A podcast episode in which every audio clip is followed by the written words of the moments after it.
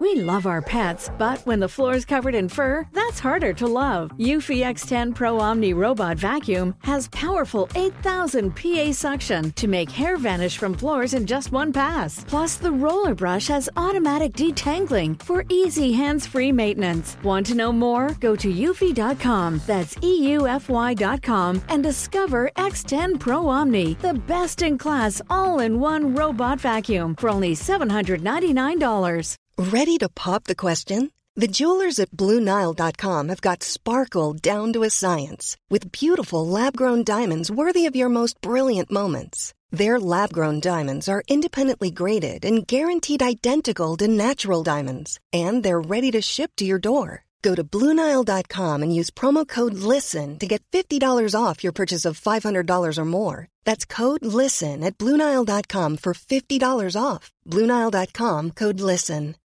Botox Cosmetic, out of botulinum toxin A, FDA approved for over 20 years. So, talk to your specialist to see if Botox Cosmetic is right for you.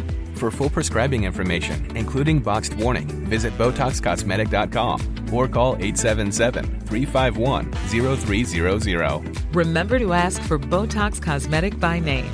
To see for yourself and learn more, visit BotoxCosmetic.com. That's BotoxCosmetic.com. Gjenklang.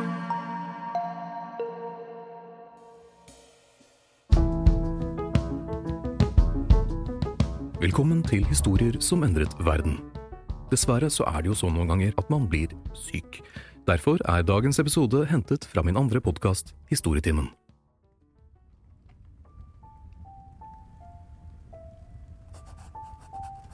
I 1325, i handels- og oppdagelsesbyen Genova, la Angelino de Dalorto siste hånd på verket sitt. Det hadde tatt tid. Lang, lang tid. Med noe så verdifullt hadde han ikke noe annet valg enn å være veldig nøye, og Angelino la sjelen sin i sitt håndarbeid. Nå var det bare å la blekket tørke, så kunne han endelig vise det frem til verden. Angelino lagde kart, et høyt anerkjent yrke, og han er den første vi vet om som ga et visst nytt tilskudd til kartene. En øy rett vest for Irland. En øy som så litt spesiell ut. Den var nemlig trill rund. En øy han ga navnet Brasil. Denne øya ble først skrevet ned som Insula de Brasil.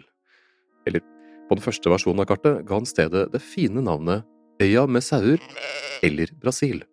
Men den endte etter hvert med å hete Hy Brasil, altså HY bindestrek Brasil, hvor Hy betyr øy, altså øya Brasil. Hy Brasil var inkludert i alle de store og kjente kartene opp gjennom tidene. Man finner det på Mercator sine kart, Piri Reis sitt og også det berømte katalanske Atlas. Nå vet ikke jeg hvor stødig du er på geografi, men hvis du tar en rask titt i et nærliggende atlas, så ser du fort at det utrolig nok ikke finnes en trill rund øy rett vest for Irland. Men i over 500 år har fiskere, handelsmenn og oppdagelsesreisende som John Nesbitt og John Cabot sagt at de har sett den, eller til og med gått i land. Og i 500 år har kartografer tegnet ned øya. For all del, det var mange som ikke så øya, sikkert de fleste, men hva de tenkte om saken er ikke lett å vite. For det var ikke bare det at den var trill rund som gjorde den litt spesiell, den kunne også bare ses én dag hvert syvende år. Så hvis man seilte rundt i området og ikke så noe, tenkte man kanskje ja ja, da har det ikke gått syv år siden sist, da. Eller uff da, jeg bomma på datoen. Og dette var jo selvsagt litt kinkig, spesielt siden det ble sagt at det var uendelig med både rikdom og visdom på øya. Og hvem vil ikke ha det? På slutten av 1400-tallet sendte den engelske kronen ut flere skip hvert år i syv år for å forsikre seg om at de fant den, noe de selvsagt ikke gjorde. Men stoppet det iveren etter å finne øya? Nei. Men hvorfor trodde folk så lenge, altså i over 500 år, at den fantes? Hvor kommer denne øya fra? Og hvorfor i alle dager het den Brasil? La oss utelukke én ting med en gang. Øya er ikke kalt opp etter landet Brasil. Landet Brasil ble jo oppdaget et par hundre år etter at øya først ble skrevet ned på kart, og landet Brasil er ikke kalt opp etter øya. Det søramerikanske landet Brasil er oppkalt etter et tre man fant der som ga et rødt fargestoff som lenge var veldig populært. Det treet og fargestoffet fikk på grunn av den rødglødende fargen navnet brasa, som på latin betyr akkurat det – glød eller glødende kull. Øya Brasil var ikke kalt opp etter dette treet fordi det treet gror som nevnt i Sør-Amerika, et kontinent som meg bekjent ikke inkluderer Irland. Så da starter vi med den kjedeligste teorien, og det er at det kan ha vært en luftspeiling, en optisk illusjon. Ved riktige forhold, som meteorologer kan mye mer om enn meg, kan blandingen av varm og kald luft og lys og vann skape en optisk illusjon selv i Irland. Dette her er dokumentert at skjedde i Sør-Irland den 7. juni 1878, da en hel landsby plutselig så en øy ute i sjøen hvor det aldri hadde vært en øy før. Da noen fiskere dro ut for å se nærmere på øya, forsvant den plutselig. Nå skal det sies at dette her er fra 1878, og sikkert er pyntet på for å høres mer fantastisk ut enn det kanskje var, men poenget er at meteorologer sier det er mulig. En annen teori, dog ganske far-fetched, er at Hy-Brasil har ligget i det irske folkets kollektive hukommelse siden forrige istid, da vannstanden var betydelig lavere. Det er nemlig et område under vann vest for Irland som går under navnet Porcupine Bank.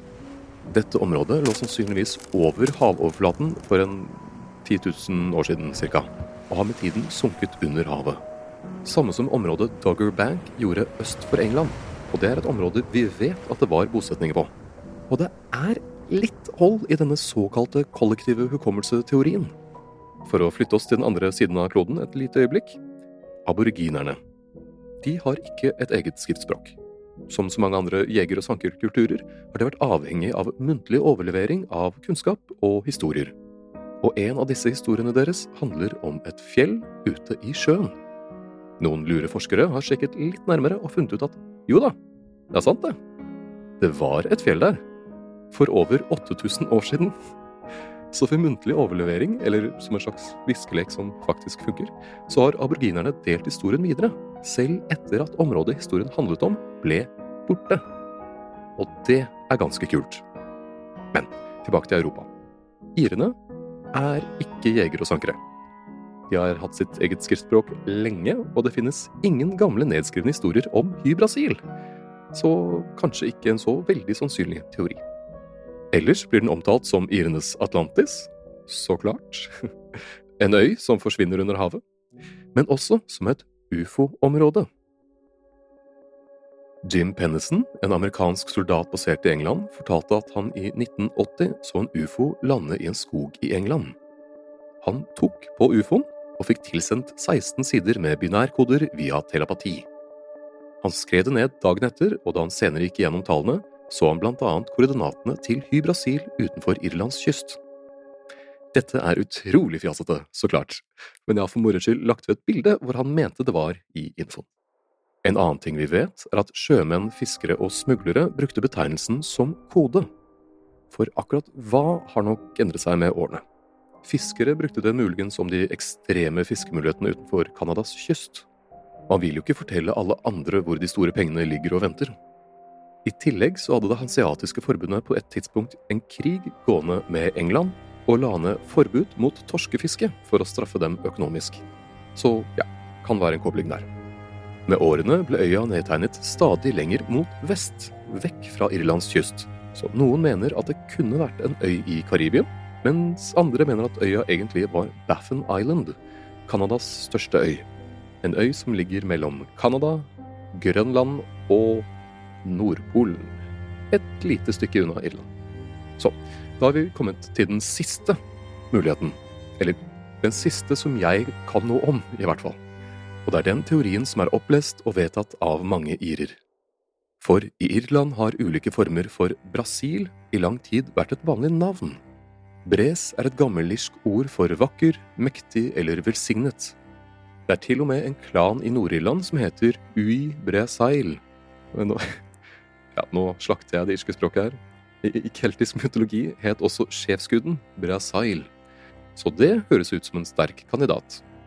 I gammel irsk kultur, som de aller fleste gamle kulturer, har det vært mange historier om folk som har reist til den andre siden, paradis eller en magisk øy av noe slag. En av disse historiene ble skrevet ned rundt 700-800-tallet og heter Brans reise. Der får kongen Bran besøk av en magisk dame som forteller han at det er en øy han kan dra til, hvor alt er fryd og gammen, og det bare er damer. Bran blir selvsagt ganske gira og tar med seg noen karer og seiler av gårde. Kort fortalt finner de stedet og koser seg gløgg inntil en av kara får hjemlengsel, hvorpå de reiser hjem. Der finner de ut at tiden har gått mye fortere hjemme enn der de har vært, så ingen kjenner dem igjen. Etter at den første karen går i land, finner de også ut at de dør hvis de går i land. Så de seiler av gårde igjen.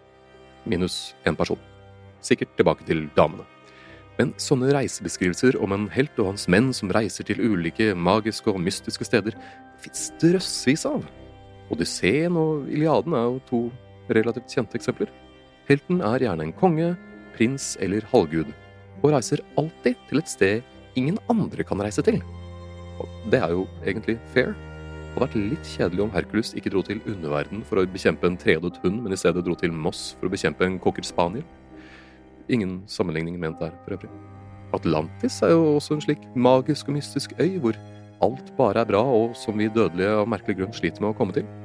Så kan Hy-Brasil komme fra disse mytene?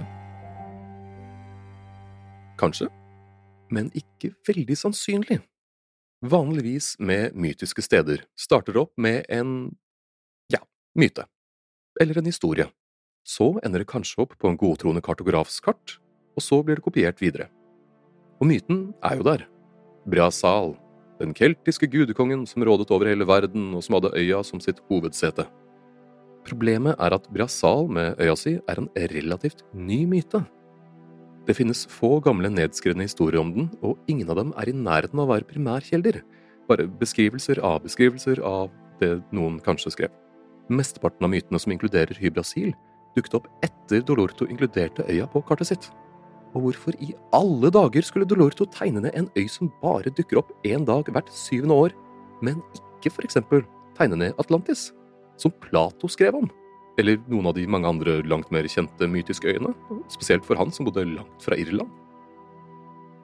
Romantiseringen av keltisk mytologi eksploderte på 1700- og 1800-tallet pga. Englands kolonisering og generelt sett særdeles dårlig behandling av Irland og dets innbyggere. Og det er i denne perioden at historikere, hvis man kan kalle dem det, virkelig begynte å skrive om guden Brasail og hans øy. Og det er jo forståelig, det. Ønsket om en egen nasjonalitet og stat og romantiseringen av landet, det hadde vi jo her i Norge også. Men det gjør det dessverre litt vanskelig for historikere i dag, da mye informasjon om mytene og lignende ikke kan tas for god fisk. Så vidt vi kan se, så er historien om øya helt snudd på hodet. I motsetning til omtrent alle andre mytiske kartsteder dukket først opp på sjøkart, så ble det et kodeord for sjømenn og smuglere, for så å til slutt ende opp i myter og historier. Eventuelt kodeord, kart, myte. Uansett så er det helt motsatt rekkefølge av det som er vanlig. Det starter jo som regel med en myte. For å dra det litt langt er det som om en kartograf en dag sølte litt blekk på et kart, og noen hundre år senere ble det opphavet til det store, sorte blekkmonsteret. Eller Loch Ness-monsteret, Hm. Hvordan greide så utrolig mange mennesker i løpet av mange hundre år å ta en øy som bare dukker opp én dag hvert syvende år, for god fisk? Altså, Sist gang den var inkludert på kart, var i 1865. Og det var på et kart for den britiske marinen. Jeg skulle ønske jeg kunne avslutte med en åpenbaring som forklarte alt. En forklaring som ville gitt en logisk avslutning på det hele. Men øya Brasil er alt annet enn logisk og det er litt irriterende å avslutte podden uten et svar. Men øya er, og kommer nok sannsynligvis til å forbli, et snodig lite mysterium som historikere og kartografer kommer til å diskutere og krangle om i evig tid. Som plaster på såret har jeg lagt ved ulike kart som følger øya gjennom tidene, og som du kan se var Hy-Brasil langt fra den eneste fiktive øya i Atlanterhavet som greide å snike seg med på kartene. Men det jeg kan avslutte med, er en tanke.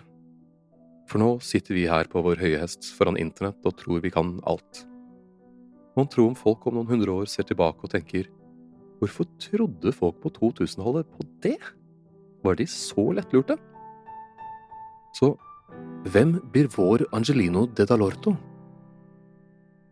Og hva blir vår hybrosil?